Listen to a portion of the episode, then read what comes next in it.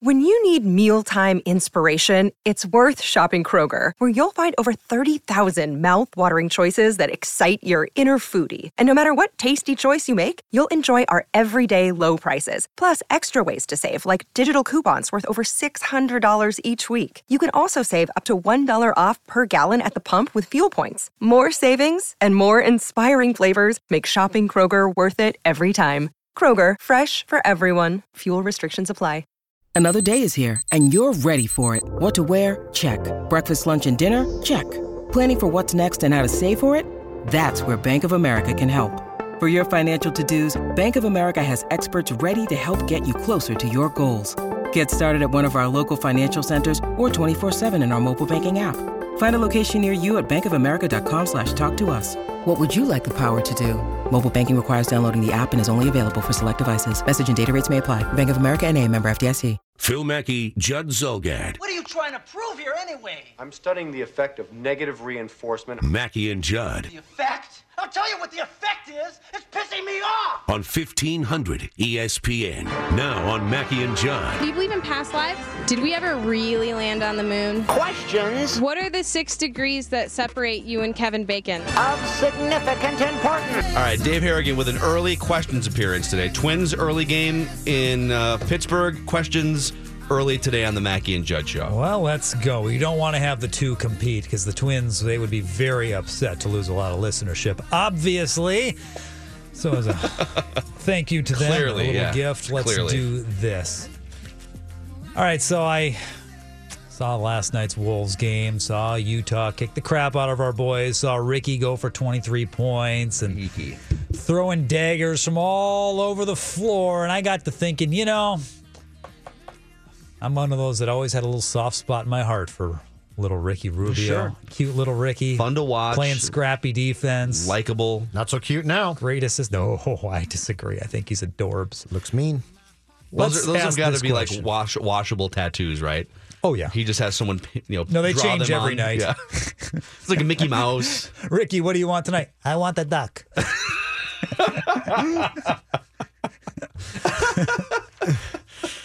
Change the face. Change the face. Uh, all right. Question number one. Aside from giving Andrew Wiggins a big old five year max deal, because I know that's going to be your answer, what is Tom Thibodeau's biggest off the court, so roster wise, roster construction blunder? Ooh. uh, you know, mm, this is gonna. This is tough because you could you could almost say there was a butterfly effect of when he got rid of Ricky when he decided that Ricky Rubio wasn't the point guard for him. They didn't know that Kyrie Irving was maybe available. So I would say the whole string of of events that led to Rubio, Jeff Teague instead of like Wiggins for Kyrie Irving. And maybe the Cavs don't even go for that. Maybe they just liked Boston's deal better.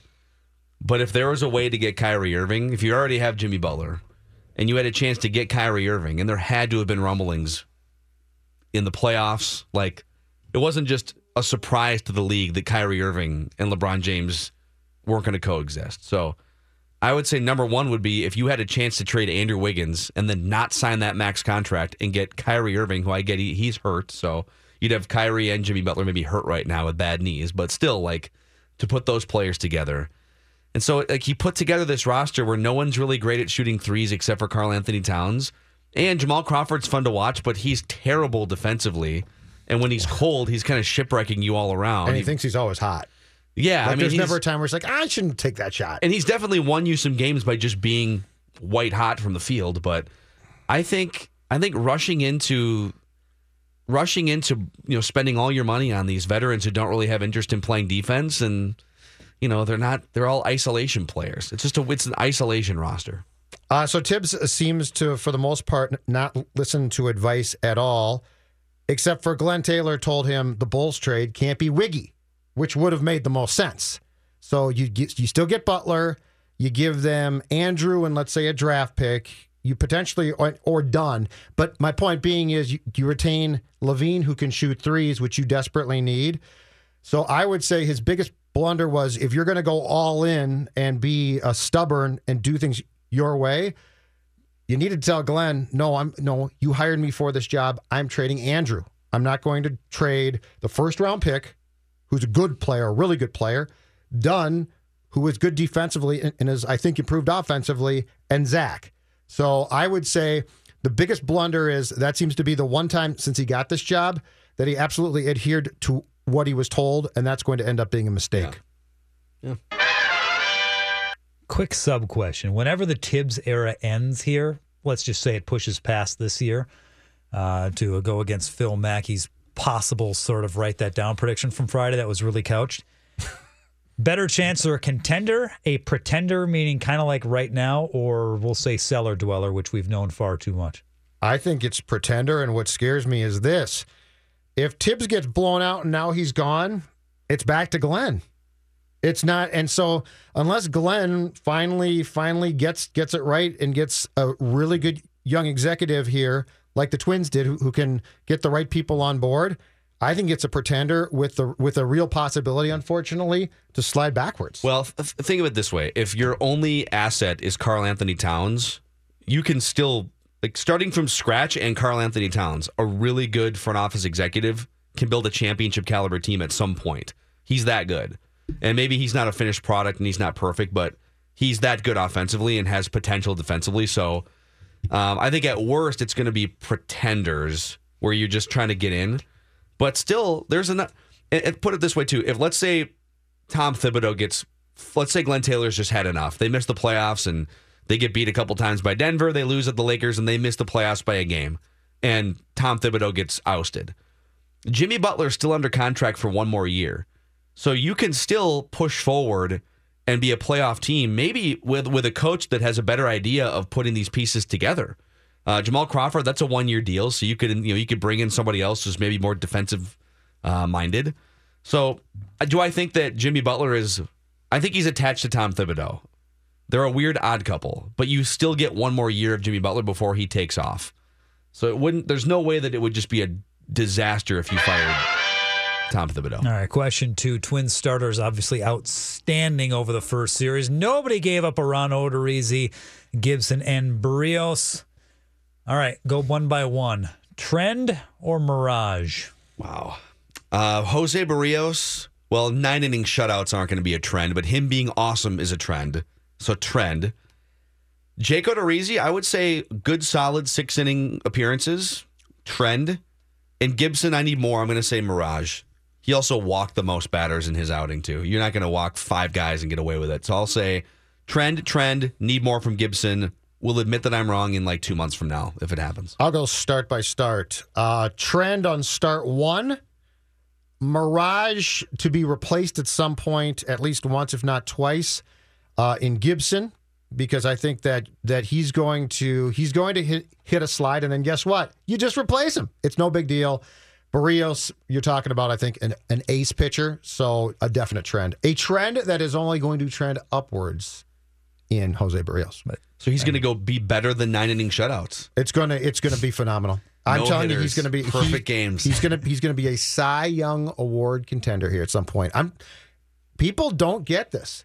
Starts in which you set aside time to watch TV or going to games. It's been forever since this team has had a pitcher who you actually say, you know, I might catch him on Tuesday and Wednesday, but I'm going to watch for sure on Thursday because that's a Barrio start. It's been a long time. A little bit of Liriano. That was it. Santana before him. Yeah, Johan. Yep. Yeah, just schedule it now, boys. Dr. James Andrews, schedule it now. Oh, would schedule you stop? You sound like me. I'm just saying. It's probably going to happen at some I point. don't know. All right, question number three. A League of Their Own reported could be made into a TV series via Amazon. It's uh, just the Hollywood Reporter throwing that out there right now. All right, boys, let's uh, move it on then. The sports movie, aside from A League of Their Own, that you feel you need to see made into a TV sor- uh, series, and specifically the character you would like to know more about their backstory. So this is such a great question. Of course it is. I propose bonus questions when we come back here. Oh, you want to? There's okay. no reason to rush through this. All Because I ha- five of them jump to my mind. I don't know how many you guys have, but Well, I've got Five movies or five characters, are all from different movies? well, movies plus the character within the the characters Oh within my. the movies. I had two immediately, so that's seven. but I Dave's scaled it back. got- But I scaled it back to one to you know to not exceed the question itself. Well, let's which, which two the space. Hansons? Nah, I didn't pick Slapshot. That's what you're going to surprise. The third Hanson, when we I'm not come back, a interested in. shocker in my picks. But all, those guys would be dead now, so it would be tough. Harry Doyle, the Hansons, they'd all be too old to bring back. All right, let's come back and expand with questions. And Derek Wetmore on uh, on Twins at eleven thirty. Luther Brookdale Toyota keeps the Touch 'Em All podcast alive from week to week.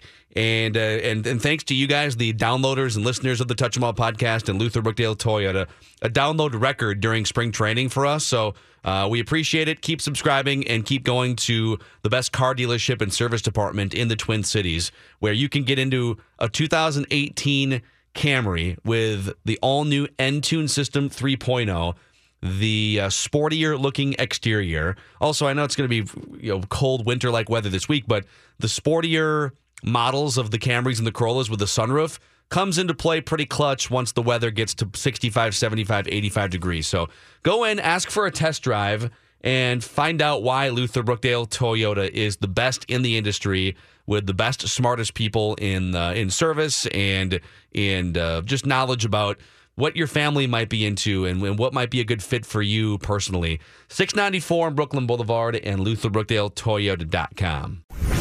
The Mackey and Judd Show rolls on. Ready or not. On E 1500 ESPN. Uh, some other. Oh, that ball, well hit. That ball cannot be buried in a Jewish cemetery because it just got tattooed. That was another one. Brockmeyer. Bringing the fastball. All right, ask your third question again. This is worth exploring the space. Yes, This is good stuff. Hollywood Reporter saying that uh, it's it's being discussed putting a League of Their Own into a TV series, rebooting it as a TV series. Uh, Amazon would be doing this kind of a half hour sort of sitcom type thing. Look at some of the other stories that weren't told in a league of their own. So the question is, what sports movies would you like to see get the same treatment, and specifically, what characters would you like to have a deeper dive into? Yes. All right, I've got three. Okay. My third one is the character of Dean Youngblood from the 1986 Rob Lowe hockey film Youngblood. Deep dive into what's become of Dean because I'm willing to bet he's a really big time drunk now, probably fat, career been done for for years. I think it'd be very sad but compelling television. So I want Young Blood to be my third one. Do you want Young Blood 2, the sequel, look at to what happened Yeah, what happened to him when he became fat and his life fell apart and just became sort sort of a sad character. But I think it, it would be an Yeah. interesting uh, television show. On number two, and the sequel, the the movie sequel in this case, sports wise, is one of the worst of all time. I want a reboot television show of Caddyshack with an exploration of Danny Noonan. Okay. Did it ever work out for him? You know, he was trying to become a pro golfer. sure, for sure. And then my number one, and and th- this would a- actually be my most serious answer to this question: Bull Durham, Crash Davis. I think if you did that character right, it'd be pretty good. So my top one, if I could do one of those three realistically, Crash Davis. And Crash, you'd have to go back in, into the past, right? Sure. Look at the But minor actually- league career where but it I began, I actually think all it the could be okay. I'm not saying I, I think I think if it was done right by an HBO or something like that, it could be actually halfway decent. I could, lo- I could absolutely love that idea. Yeah. Here is, by the way, the uh, the description of Cobra Kai according to the YouTube trailer that came I out. I saw the trailer, man. It's a two minute trailer. At first, I wasn't sure if it was a spoof. It was if it was just a trailer like for Saturday Night Live or something. But no, it's an actual series. So in the highly highly anticipated in the highly anticipated return of two iconic characters, the arch rivals from the legendary Karate Kid film series reunite over reunite over 30 years after the events of the 1984 All Valley Karate Tournament. Now living in the affluent hills of Encino, Daniel LaRusso leads an enviable life with his beautiful family while running a successful string of car dealerships throughout the valley. Meanwhile, his high school adversary, Johnny Lawrence, whose life has taken a rocky turn, seeks redemption by reopening the infamous Cobra Kai Karate Dojo. Their lives inevitably become intertwined, and the rivalry is reignited, setting forth the next generation of Karate Kids in Cobra Kai, a YouTube Red original series. Uh, I'll probably watch an episode just to see. Um, here are the five that I thought of for sports movies rebooted, and then the car- the spinoff, right? The spinoff. Number five, and this is already kind of happening with Creed 2. I want to know more about Ivan Drago. Like he was the best fighter in the world, then he got did he get popped for steroids? Did he not? Like we knew he was on steroids, but I don't think I don't think he got tested, you know. He Right. he got he gets beat by Rocky and then his career's over. We don't know, but apparently that's part of the storyline of Creed 2 which is coming out at some point. So, that's a that's more of a self-serving one. Uh, number 4, stick with me on this. Good, because you can do better than Drago. It, these progressively get better, okay? Good. That first one was pretty poor. No, and this one's going to be pretty poor too. Mighty Ducks, Bash Bros. What happened to Fulton and Porter? I want to know. Did they play? Porter became beers and moved. Did they like? What did they become later in life? Did they? Did they? Did they get married? Like, do, You tell me once you find out. Okay, Once you find out, you tell me. okay. I won't subject you guys to watch that be- yeah. Don't worry, I won't be. Uh, number, let's see here. Number three, Bull Durham, but I said Nuke LaLoosh. Okay. to follow did he okay what did his career become did he He pitched a contact and got hit really hard, and now he's down on his luck. He's homeless. then he went to the kbo like Yep. anthony swarzak and, uh, and now he's on the streets. eventually pitched for the brewers. It was great. Uh, number two the sandlot. And i think this would have to be a reality show spinoff. Just following squints and wendy peppercorn. What happened I to that that relationship? yeah. did they have a bunch of kids? Are they the new kardashians? I mean they probably had beautiful smart kids right Very solid. So I like uh, that one. Wendy Peppercorn and Squints. Okay. And number one on the list would be a Happy Gilmore reprise and a spinoff looking at the entire life and times of Shooter McGavin. Oh my gosh, we just had the exact Yes! same number one. Wow. Oh, It has to be, right? yes, it does. A movie that Judd's never seen, I don't think. Oh, I've seen it several times. Oh, you have? Oh Okay. no, What it's was great. the other? I There was a movie in the 90s that you haven't seen. I forget which one it was. but Mighty okay. Ducks, I have not seen, Okay. But no, no, that's a great But movie. Shooter, Shooter McGavin. yeah, that's a good one. So what were your thoughts on it then? Uh, my my thoughts were that exactly. Shooter McGavin to go back in time, see you know see him as a young pro, you know first learning the ropes, and then see him kind of become a little d baggy and start you know you know all and then all of a sudden you know season two episode eighteen you never see it coming. All of a sudden he calls up his buddy who's uh, you know running over Happy Gilmore in the uh, the Volkswagen Beetle, and you know they're meeting at the Red Lobster. Get to get some grub, huh? You know, you see when they first became friends, and you know, Shooter starts undercutting the competition to Yes. go win that first, you know, try to get that gold jacket he never has. Oh my I'd gosh. watch that. Yeah, All oh, for sure. Incredible. Yes, and then you know to what degree was his career derailed by Happy Gilmore's emergence? I mean, mm-hmm. Shooter was thrown off his game in a pretty big way, and golf's kind of a fragile mindset sport. Did he? Think did he fell apart? Is that it? Was he like David Duval, where he just couldn't get it back together, and now he's on Golf Channel, sitting next to Brandel Chamblee? Who knows? Criticizing guys left and right. You never did it, Brandel. you never play a game at that level. You never play the game. You don't have a you don't have a jacket, a tour, a tour championship jacket like I have. I like this idea. It's, it's very good. It is very It's good. Thank entertaining. you. I like Thank it. you, Judd. Yes. I'd watch it. Um, I have a twins lineup for you, gentlemen, if you would like to be privy to it. Yes. Okay. Leading off and playing second base, Brian Dozier. Surprise. Number two, Joe Mauer, playing first base. Uh-huh. He was DHing yesterday. Yeah. Uh, playing third base and batting third, Miguel Sano, on pace for a lot of homers. He has two homers already. Eddie Rosario, cleanup, left field. Eduardo Escobar, shortstop, batting fifth. Max Kepler back in the sixth spot here. I forget because there's no DH, so Logan Morrison's not going to be in this lineup. Right. Uh, Kepler in right field batting sixth. Buxton center field batting seventh. Jason Castro is catching and batting eighth. And then Lance Lynn, who has hitting experience. I don't know if he's a good hitter or not, but Lance Lynn Who's pitching for the uh, making his debut. for the Bucks today? See, they should put that on these when, when I can find. I got it right. Jameson Taillon, I believe, is how you pronounce the last Hi, name. yeah, okay. All right. All right, fair enough. Um, yeah, I just like the early season. They're, they're going to be playing in stocking caps today. Do they cancel games for cold weather? Because Target Field's going to be a test case for that this week, where it might not snow, so there might not be pre- Right. you know precipitation. But, it's going to be 37 they- degrees for a high on Thursday. I think they'll play. I think they'll try and play through it. So if it's eight degrees wind chill, would they play a baseball game? Would Dave's ninth graders play a baseball game? Like at what point Oh, do you Dave's cancel a baseball game due to cold?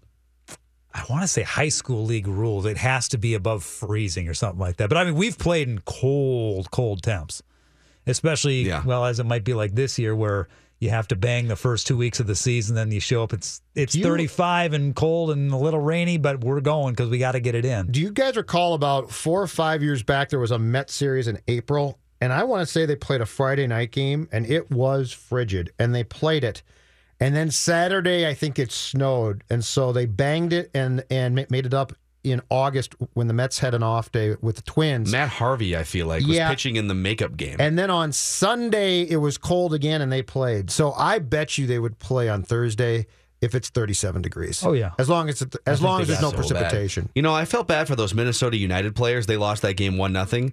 At least in football and baseball, you get a break. Okay, the inning's over, or you're done playing offense, and you go back to the bench, or you can go back in the in baseball. You can go back in the clubhouse for a minute if you want to. There's there's heaters in the dugouts and on the benches.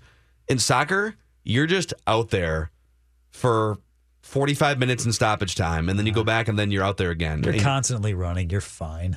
yeah, but you're constantly running in football too, and those guys are wearing more pads. I would have to think that playing soccer in 20 degree weather is pretty torturous.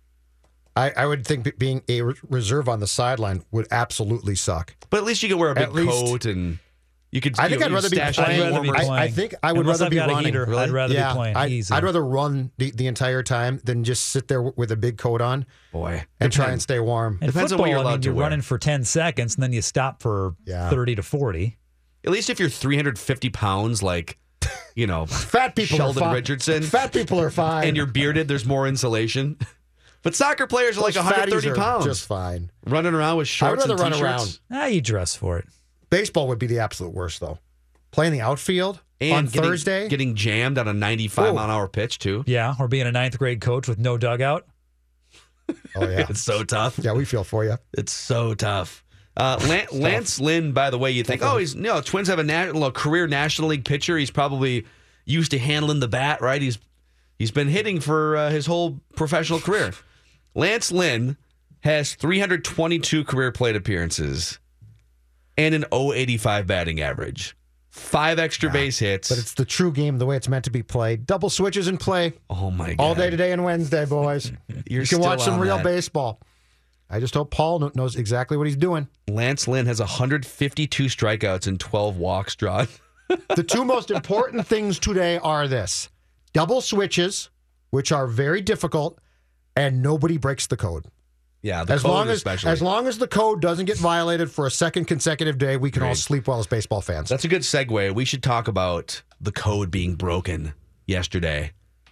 Camden Yards, sacrilege, what happened against Jose Berrios in the ninth inning. Wetmore's going to come in here talking twins when we come back. TCL Broadcast Studio. Phil Mackey. The term closer is antiquated now. Your best reliever oftentimes isn't being saved until the ninth inning. Judd Zulgad. the catch rule and porn are the same thing. I know them when I see them. Mackey and Judd on E 1500 ESPN.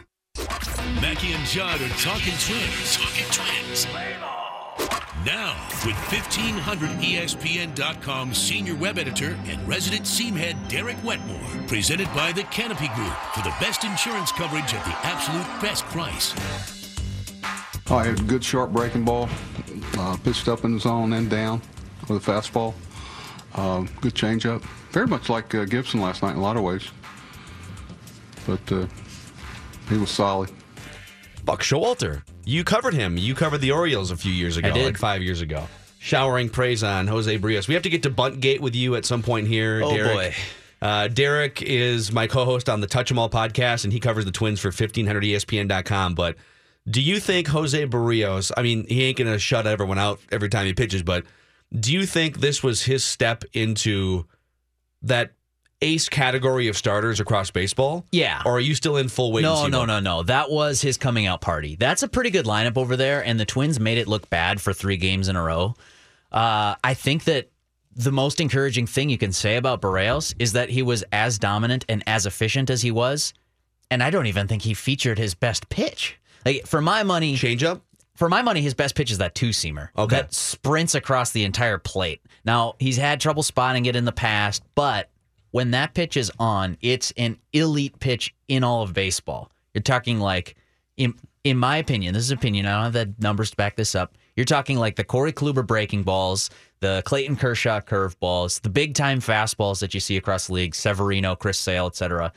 The two seam fastball from Jose Berrios is absolutely in that category of pitch. He didn't really even use it So the other day. He's dominating guys with his fastball and curve. He did throw two of them to Manny Machado in their first. It was the the second at bat of the game, and he busted him in twice. And Machado had to move his hands out of the way. And, and the Yep. second time, Machado kind of looked back at the umpire like he was he was annoyed that he almost got hit by pitches. But you know what? You should make those hitters uncomfortable. Yes. Manny Machado is one of the most dangerous hitters in the league, and Berrios said, "I'm going to back you off the plate with my two seamer, and then get you out over here in a couple pitches after this is done." I so also covered Manny out. Machado in that summer, uh, spent in Baltimore covering Buck Showalter, and I can tell you that's Manny Machado. That's him saying like, get- getting "Hey, annoyed and stuff. Or Come on, like, like, what are you even complaining about? Uh, come on, he threw a tough pitch that's going to make it harder for me to make loud contact my Yeah. next time up. And then credit to Berrios, this is what I think is impressive. It's not just spot the fastball and you're great. It's spot the fastball, get some strikeouts with that four seam fastball. Second time through the order, you face Machado, Adam Jones again. Mm-hmm.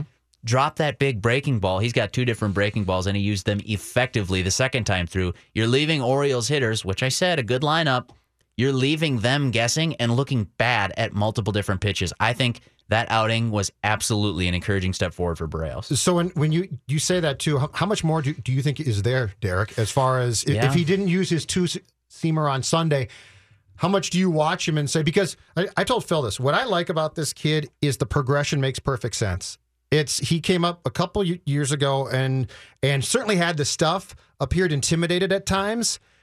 But then he made the step last year where, where you said, "Oh, whoa, it's coming together." But you still you still said there's more there. Yes, And yep. now what you saw on Sunday was, "Holy cow, this is impressive." But to your point, how, how much more of a step is there? Well, how much more is there? Does he go to a no hitter? Does he, does he go to a perfect game after that? Like a two hit shutout's pretty good. No, Judd right. already ran that take by me and Dave, and we had the same answer. Like perfect games every time. Then a super perfect game. Yeah. 27 pitches. 18, That's 18 it. innings, he pitches the whole thing. Yes, he never right. comes up. But how much? But you know, I mean, Okay. If, if you're saying he didn't use his best pitch, Right, That's, well- pre- that's a pretty impressive thing to say for for the guy pitching a complete game. Yeah, three hitter. Smart ass takes aside, I think that there there are two Oh, things. Don't that are that are really really impressive, and that's that he does have these multiple pitches that are all effective. He's got, I think, two different breaking balls. I don't know if he gets enough credit for changing that look. He's got the two seamer I just talked about. His four seamer's legit mid 90s, and he can run it up in the zone for swings and misses like he did yesterday. And he's also got the changeup, which he only throws about 10% of the time, but I think it can be a pretty good pitch for him. That's an ace. Like, that is what is the making of an ace. A big league ace. I don't think he's Yes. quite there yet, Judd, but I wouldn't be surprised at all if he's one of the top 20 pitchers in baseball this year. Uh, one of the top 20 starting pitchers in all of baseball, and that's a that's a really big step forward. I I looked at him this winter and I said, "Okay, good year after a disappointing kind of first tour through." But is 2017 as good as he can be? I, I still think that there's more. And the flip side of that coin is you're worried about that second year step back. You always are. You have to be. Hey, this guy had a good showing. We all assume he's going to build off of it. But how many times, guys, have we seen it go the other way and he kind of struggles that next time around?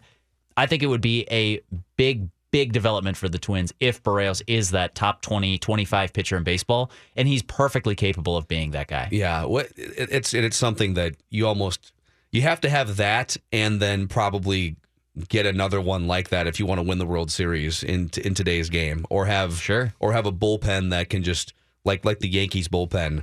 Um, Odorizzi is going to be one to watch because he had in 2015 against the toughest offensive division in baseball, where you're facing the Blue Jays lineup and this is three years ago now. So Jose Bautista was still viable, and Edwin Encarnacion and uh, Josh Donaldson may have been in Toronto at that time. I know that he was he that he faced Josh Donaldson, Yankees lineup, Red Sox, and that guy had a 3.30 ERA in that division.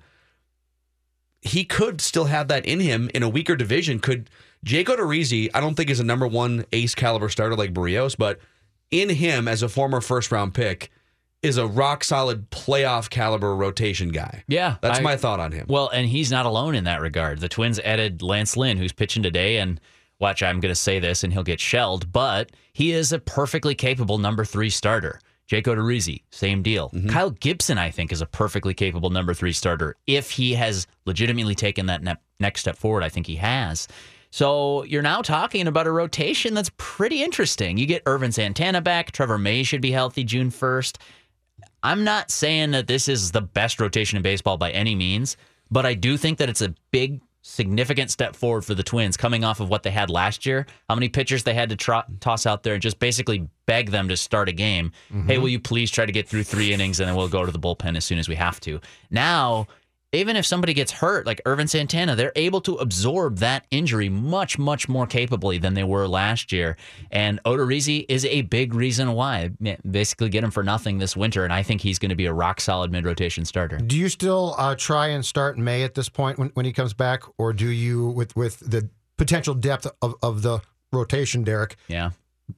bring him back as a bullpen guy, possibly groom him to be a starter in 2019, but except the fact that he can pitch out of the bullpen for you uh, when, when he does come back Just- in what June? Yeah, my personal opinion is that he's a starting pitcher. Right. I would try know to that. have him in Yeah. the starting rotation. I would I would expire every possibility that that won't work first. I that's my plan A, B, and C with Trevor May.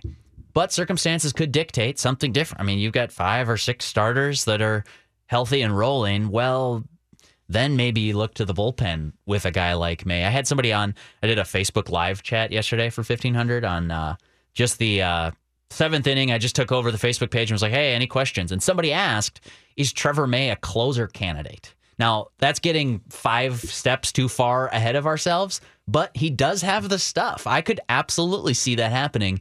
There'd be a number of things that would have to break first for that to even be a conversation. Yeah. But I do legitimately consider Trevor May when he's healthy, one of the five best starters in this organization right so now. So I would say I I'm very curious to see if he can be a starting pitcher too, because obviously, um, if if you can get 180 to 200 innings out of a really good pitcher, you would rather do that than only get 60 or 70 innings out of a really good pitcher.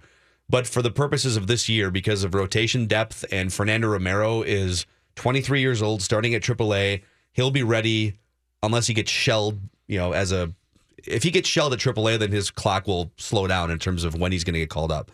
Uh, it makes more sense for me, Trevor May, limit the innings, bullpen role this year, get him back up against major league hitters, and then maybe next year you look to, depending on what happens with Lance Lynn's contract, it- it's you know it's going to expire. Kyle Gibson, then you can explore him as a starting pitcher. So my guess is he comes back as a reliever, but that doesn't mean he can't be a starter in the future. Sure. I just think the Twins did fairly well to add good arms to their rotation this winter. Lance Lynn on a one year, $12 million deal looks pretty good. And then it looks great when you compare it against what Alex Cobb, basically the same pitcher, got in Baltimore. I mean, four year, was it 57 million Yep. when you count deferred money? Yes, that's correct. That's a lot of money for basically another mid rotation starter. The Twins got it for 1 and 12. And then they give up their fourth best shortstop prospect by all accounts for another solid mid rotation starter in Jake Yeah. Odorizzi. Now, if Jose Berrios takes that next step forward, if Kyle Gibson is legitimately here now, which it looked like he was over his final 12 starts last year, that's a really solid rotation in terms of depth. Now, they still don't have like Chris Archer, they don't have Clayton Kershaw unless Berrios kind of plays himself into that the back end of that mix. But I don't know that you even need that ace to get to October. This Twins team as it's currently constructed, I think could win 90 games and be in the playoffs with the starting rotation that it has right now. Yeah, and they have so much ammunition. If they want to make a move, they can make a move. Um, now they might lose their next three games, and the tone of this conversation. This is the, this is the nature of baseball too, where Take the you- temperature today. Yeah, like you and I were talking on the podcast yesterday. Logan Morrison, what do you think? Oh my God, he hasn't have a hit yet, and he's looking pretty bad in three games. Well, Logan Morrison might be bad for two or three weeks for all we know. And he's not playing today because he's a designated hitter and Joe Mauer is going to play first base. But no matter what, I think you have to combine okay, it's early, small sample sizes don't mean anything. But if it's something like Jose Berrios and he's validating what we think he can be, maybe put a little more stock into something like that. I put stock into his start and definitely Odorizzi's start. The fastballs look good. They were hitting their spots. Odorizzi was getting swings and misses against Yeah. the Orioles. Here's another guy who didn't even use his all of his repertoire. He did use his fastball It's a all lot. untapped.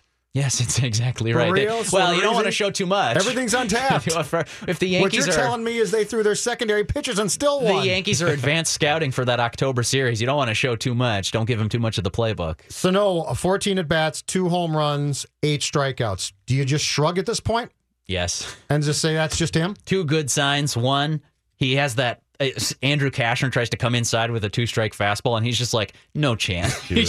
Zero chance you're getting that by me. I'm pulling that out of the seats to left field. Dude, the Orioles pitchers, like it's been a thing for them for years. Yeah, like they just going to be a long season. Yeah, Andrew Cashner. Andrew Cashner is one of those guys where every time he's on a new team, you think, really, like there's another You team's giving that deal? guy a chance. Huh? Huh. All right. Well, and the other good signs, if you want to call it that, from Sano, Oppo power yesterday, that was impressive to be able to hit that ball so far out to right, right center.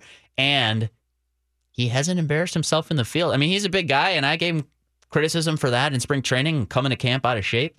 But the plays that he was given this weekend at third base, he made them. He makes the charge play, he makes the backhanded arm play. He's an impressive third baseman, especially when you look at him compared with other guys who play the position. So it's just one weekend. Let's not rush to judgments and say he's probably going to play 156 games this year or That's- anything like and that. that's the important Uh, thing. We'll wait and see. yes. But the early signs, despite the strikeouts, I think it could find a lot of positives for Sano too. yeah, the only thing with him at third base, you look at if you're gonna if you're gonna reverse engineer a great third baseman. Okay, Nolan Arenado. Let's start with him. Yeah. Okay, what what are his what are his dimensions? Well, he's about six foot two, six foot three, and he's like 220 pounds. Okay, well, I got a guy over here who's about 280 to 300 pounds. Uh, is it possible you can be as cat like as the Arenados and the Josh Donaldsons? The answer is no. No, right? yeah, Can can you stick at third base? You'd like to see him more nimble, and you'd like to see him not, you know, laboring after he runs 20 feet to catch a pop up. But, the only thing I really want to see him improve is consistency staying on the field, and then it's that play going to your left. Like, unless you have Andrelton Simmons playing at shortstop, you need to be able to make some plays to your left, and we haven't seen that much from Sano. But the charge play coming in on a bunt, or the backhanded play where he just plants a foot and fires a rocket over, play, yeah. he can make both of those just as good arm. as just as good as the uh, Donaldsons and Arenados. But the I'm not comparing them as third baseman. The whole Yeah. the whole package is not mm-hmm. quite there yet for Sano. All right, we had outrage yesterday after the game was over. Outrage. Brian Dozier leading the outrage. We'll talk about Buntgate when we come back. Derek Wetmore talking twins with us from the TCL broadcast studios. Hey, you know what time it is? Mackey and Judd are back Stand to your duties. on E 1500 ESPN. Join Manny Hill and 1500 ESPN at Uptown Tavern, Minneapolis, 7:30 to 9:30 tonight for the Ultimate College Basketball Tournament viewing party. Big game tonight. There'll be also basket pong, plenty of prizes, fantastic beer specials. It's all sponsored by Dos Equis. Uptown Tavern with Manny, 7:30 tonight. More details 1500ESPN.com. Keyword events. Bunting for a base hit. He'll get one as that one's going to stay fair. Well, there you Fans go. stand up and applaud. Well, hey, they give it to you, take it. Yes, and that should be the end of it. Oh. But now, according to Brian Dozier, who's a great player, but I don't understand why he views baseball the way that he, he does sometimes. So if you're Chance Sisco on that spot, all right, and your team is dying to get a base runner down seven to nothing, you're trying to win the game still if you're the Orioles, right? And Jose Berrios has been untouchable all day. And the defense is shifting you to the right side of the infield, and you get up there and you drop a bunt down. Are you supposed to call timeout and say, "Hey, real quick, I just want to check with Doge out there. Doge, hey, um, uh, Miguel, hey, I'm thinking about dropping a bunt, but I just want to make sure it's not disrespectful, okay? So I just, I'm not, I'm not saying I'm going to bunt, but I'm kind of thinking about it. Am I going to offend you at all, or are we good? Well, there's some nuance there too. You guys just played the Gary Thorne clip. He's the Orioles uh, color commentator. He's awesome, yeah. There's some nuance there that I watched that highlight from the O's perspective, and I think they were a little annoyed at Chance Sisco for dropping down the bunt, which is like, what are we doing here, guys? What? Why? Why is it okay for the Twins up seven nothing with a guy like Berrios de- dealing, like absolutely mowing them down? You're scratching and clawing to try to get any kind of a rally started, and then they put on the advantageous play to try to take away more base hits from you. To shift, yes. An extreme infield shift where Miguel Sano is standing on second base and everybody else is on the other side of the infield where in this unwritten rule book does it say that you can't take that free base hit by you're trying to maximize your odds, the Twins are trying to maximize theirs? Chance Sisco is well within his right. I think the outrage 100%. is ridiculous. The kid did the exact correct thing. And apparently, this is something they've talked about in Orioles spring training that, hey, since I covered the, this 2013, we're going back a ways now, that Chris Davis hit, I think he hit 53 bombs that year. And every time he put the ball in play on the ground, it was a pull. So you started to see, like, this is, I mean, even before everyone was shifting, everyone was shifting Chris Davis because you just put four fielders over there Sure. and Yeah. some of his ground balls to short right field would be ground outs. Mm-hmm. All right. That's the smart strategy if you're trying to take away hits from Chris Davis. I talked to their hitting coach at the time and I said, Isn't there the case to be made that he should just like learn to do what Joe Mauer does? I, I've been watching Joe Mauer for a number of years and like just learn to sort of just inside out that thing and go the other way. And the hitting coach at the time said, uh, yes, like there are free hits there, but it's not as easy as just saying doing what one of the best hitters in baseball can do. Not everybody can do that. Fast forward to 2018 And- spring and- training. And Joe Mauer, by the way, has the opposite. Like going he, the other he way. hits the ball in two spots as well. So when Joe Mauer opens up on an inside fastball and pulls it to right field and you had shift going the other way, is that Bush League? Is that going against the rules? Because, well, we had the shift going this way and he hit it over here. Yeah. Or does it depend on the time of game Well, that and- Mauer's allowed to pull that's the, ball? And and you're okay. So if you actually if you change your stance and, and spray the ball towards left field as a hit, that's fine.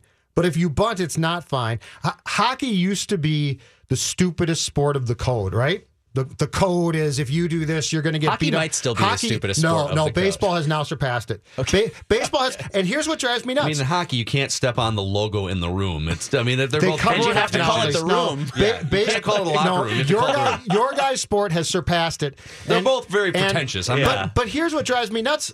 Baseball is full. It's filled with some of the brightest young minds, right? Analytics, and these people are really smart. Well, and fr- front office, yes. no, no. But my point is, these th- this thought process has been incorporated into baseball, which should mean that what the kid did in bunting was very smart. He took advantage of a situation, Free he hits. bunted, and got a hit. And instead, instead you got Doge complaining. You got Brio saying, "I don't care if he bunts, but it's bad for It's baseball." not good for baseball. It's There might bad have- for There might have been a translation well, but thing the there point, too, but, but, but the point being is, everyone should have said, "If we shift, he can bunt." Right. That should It's- have been the end. it's of the- very simple. That should have been your answer. If It's you're very Do- simple. if you're Dozier, that's your answer. If we elect to, because shifting means you're continuing to play the game, which is great. You're It trying to be. maximize your percent you chance are- of winning. But you Yes. are professional athletes, and so the Twins were attempting to do their job. And but now they're saying, but the Orioles kid, because he's young, because he doesn't know better. That's the insinuation. If That's a you're mad, ridiculous. go get him out. Go get him out. I was talking Yes. about Orioles 2013 and like, ah, can Davis go the other way? Can he just beat this thing? It was a point of emphasis in spring training this year for Buck Showalter and the Orioles to beat shifts. Hey, if they're going to play these heat maps and say, hey, this is where we hit it most often, we should try to take advantage. And Yes. look, if they're going to give you a free base hit, then take it. the Twins did twice this weekend. Rosario dropped a bunt down, mm-hmm. and Kepler with just a good piece of Kind of hitting, squib hit, yeah. hit a little. You know, it was like a you know, like 80 miles an hour off the bat. It wasn't a scorcher, but it was a double. He went the other way. He took a fastball the other way. Yeah, but Phil, it wasn't a seven-run lead at that point. So That's a good point, yeah. that you got to know when it's okay to steal hits. I love Dozier saying too. I mean, how condescending and pretentious is him saying, "I was going to say something on second base, but they've got great veteran leadership over there." Brutal. And then of course, I think the Orioles veteran lead. Dave found this before the show. Like the Orioles veteran leaders are like, uh, we you know what's we great? We don't give a crap. Brian they say. Dozier was not born here in Minnesota, but that is a perfect Minnesotan answer. The most passive aggressive, condescending thing you could possibly Yeah. say is, "Well, I would have taken care of it, but I'm sure their guys over there, they got some."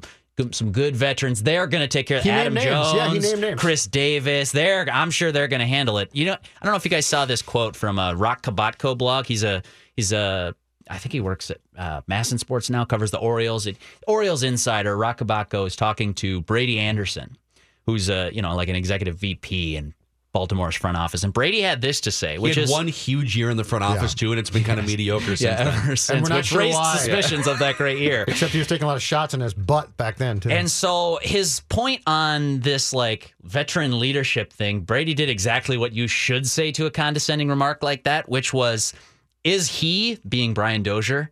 Is he the arbiter of how the game should be played? Yeah. Here's a continued quote from that Roch Kubatko piece by Orioles exec Brady Anderson.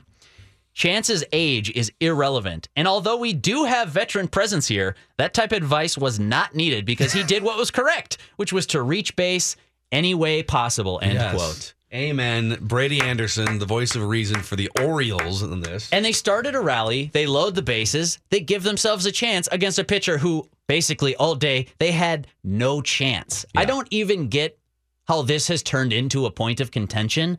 It should have been over as soon as it started. Oh, Miguel Sano was the only guy even close to the left side of the infield. That was our choice. Well, they made the counter move. Okay. This is Phil and I talked about this on the podcast the other day. This is the NBA team that packs the paint and they get mad when you shoot three pointers over them and shoots you out of the gym. We're to pack the paint because, you know, we're up by 25. We're going to pack the paint because we don't you to drive. But if you shoot a three, it's also. We don't really want any easy layups, This so we're going to pack this the is paint. why your your code, but don't shoot over us. This is why your code now for baseball is worse than hockey. But here's the, here's the difference, though. Most fans look at the code and say that's absurd, whereas hockey fans surround themselves and drape themselves there with the was code. an insinuation on the Twins radio broadcast say the room. yesterday that when the Orioles come here in July, the Yes. Twins will take care of this.